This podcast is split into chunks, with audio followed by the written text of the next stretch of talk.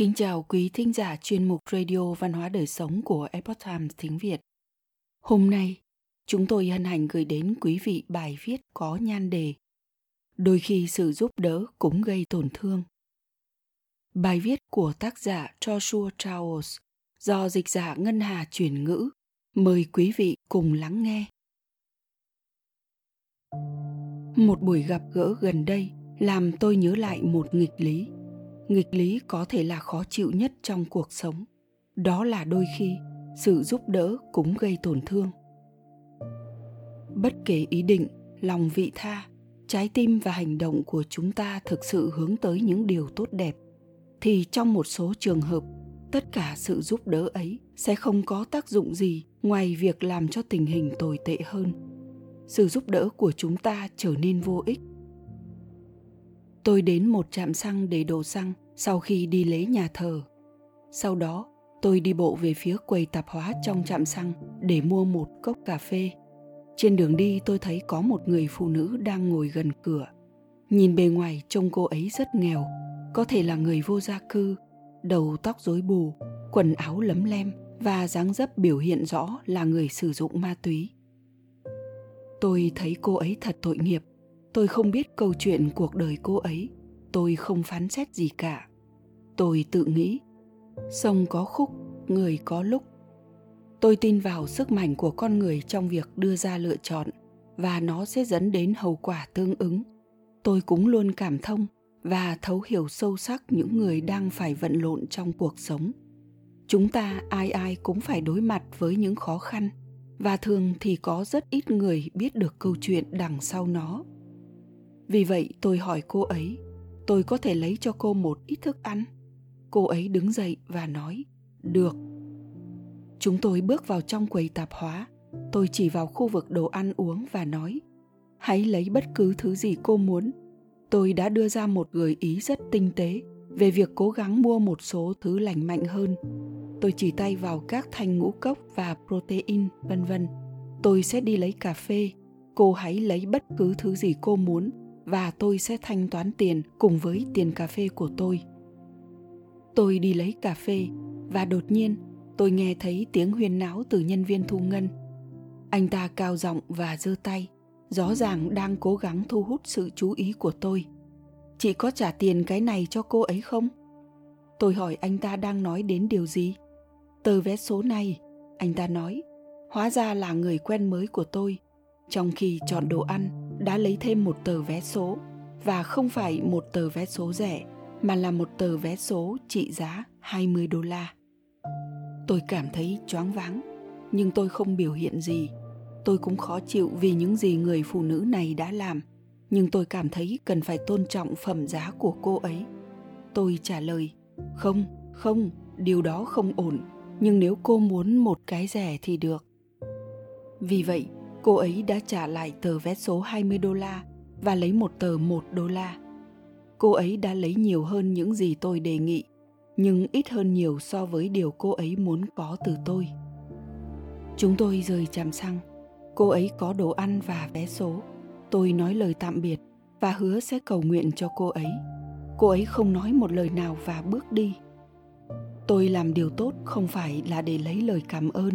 Tuy nhiên điều khiến tôi ngạc nhiên là cô ấy không những không bày tỏ lòng biết ơn, mà còn lợi dụng sự giúp đỡ. Tôi không hề tức giận, nhưng có một cảm giác buồn sâu sắc cho cô ấy. Ngoài ra, tôi còn có một cảm giác không mong đợi khác, sự bất lực. Nếu xét vấn đề sâu xa hơn, thì tôi không có khả năng giúp đỡ người phụ nữ này. Tôi đã vô dụng khi giúp đỡ cô ấy. Trong một lá thư mà george washington đã gửi cháu trai của ông.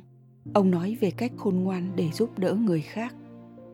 Hãy để trái tim cháu cảm nhận được sự phiền não và đau khổ của mọi người, và hãy giúp họ tương ứng với khả năng của cháu.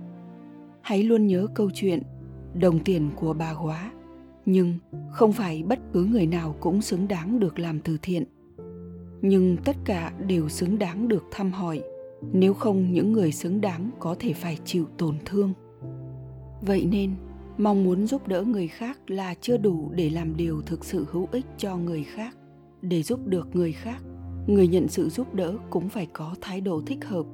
Điều này hầu hết chúng ta đều biết, rằng chúng ta không thể giúp những người chúng ta yêu thương, gia đình và bạn bè, nếu họ không muốn giúp đỡ. Nhưng chúng ta thường không áp dụng giải pháp này cho những người nghèo đói và vô gia cư. Tôi không khẳng định rằng tất cả những người nghèo khổ hay vô gia cư đều giống như người phụ nữ này. Xin chúa phù hộ cho cô ấy. Nhưng không thể phủ nhận rằng có một số người là như vậy. Để có được những giải pháp thực sự hiệu quả trong các vấn đề xã hội như vậy, luôn cần phải có sự phối hợp từ hai phía, chứ không phải chỉ một chiều. Benjamin franklin rất nổi tiếng vì tính hào hiệp và lòng nhân ái của mình ông đã có những lời chân thực đến tàn nhẫn về hiện tượng này. Đó là hiện tượng giúp đỡ, đôi khi gây ra tổn thương qua những quan sát của ông tại anh quốc.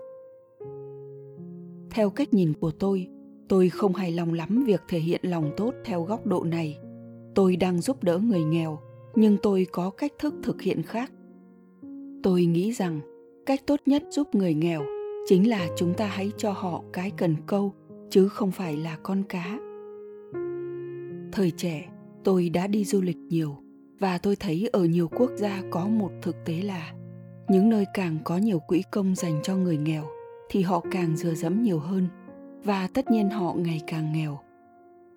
Ngược lại, càng ít giúp đỡ họ thì họ càng chủ động làm việc cho mình và trở nên giàu có hơn không có quốc gia nào trên thế giới có nhiều chế độ hỗ trợ cho họ như ở vương quốc anh. Có rất nhiều bệnh viện để tiếp nhận khi họ bị ốm đau bệnh tật do các tổ chức từ thiện tự nguyện thành lập và duy trì. Rất nhiều trại tế bần cho người già, cùng với một luật thuế rất cao nhằm trích phần tài sản của người giàu để hỗ trợ người nghèo. Với tất cả quyền lợi này, người nghèo có là người khiêm tốn và biết ơn họ có cố gắng, họ có hết sức nỗ lực để chăm lo cho bản thân và giảm nhẹ gánh nặng này cho chúng ta không? Ngược lại, tôi khẳng định không có nước nào trên thế giới mà người nghèo lại lười biếng, phóng túng, say xỉn và sức sược hơn thế này. Ngày bạn thông qua luật đó, bạn đã lấy đi từ họ động lực to lớn nhất cho sự siêng năng, tính tiết kiệm và sự tỉnh táo bằng cách cho phép họ phụ thuộc vào một thứ gì đó, hơn là tự tích lũy thận trọng khi còn trẻ và khỏe mạnh để hỗ trợ lúc về già hoặc khi bệnh tật. Nói tóm lại, bạn đừng thắc mắc rằng tại sao nghèo đói lại gia tăng bởi vì bạn đã đưa ra một khoản phí bảo hiểm cho việc khuyến khích sự lười biếng. Franklin hiểu rất rõ rằng giúp đỡ không phải lúc nào cũng giúp được đôi khi giúp đỡ, gây tổn thương và cần lý trí để nhận biết sự khác biệt. Quý thính giả thân mến, chuyên mục radio văn hóa đời sống của epoch times tiếng việt đến đây là hết. Để đọc các bài viết khác của chúng tôi, quý vị có thể truy cập vào trang web e itviet com. Cảm ơn quý vị đã lắng nghe, quan tâm và đăng ký kênh. Xin chào tạm biệt và hẹn gặp lại quý vị trong chương trình lần sau kính chúc mọi điều bình an và tốt lành tới quý vị cùng người thân.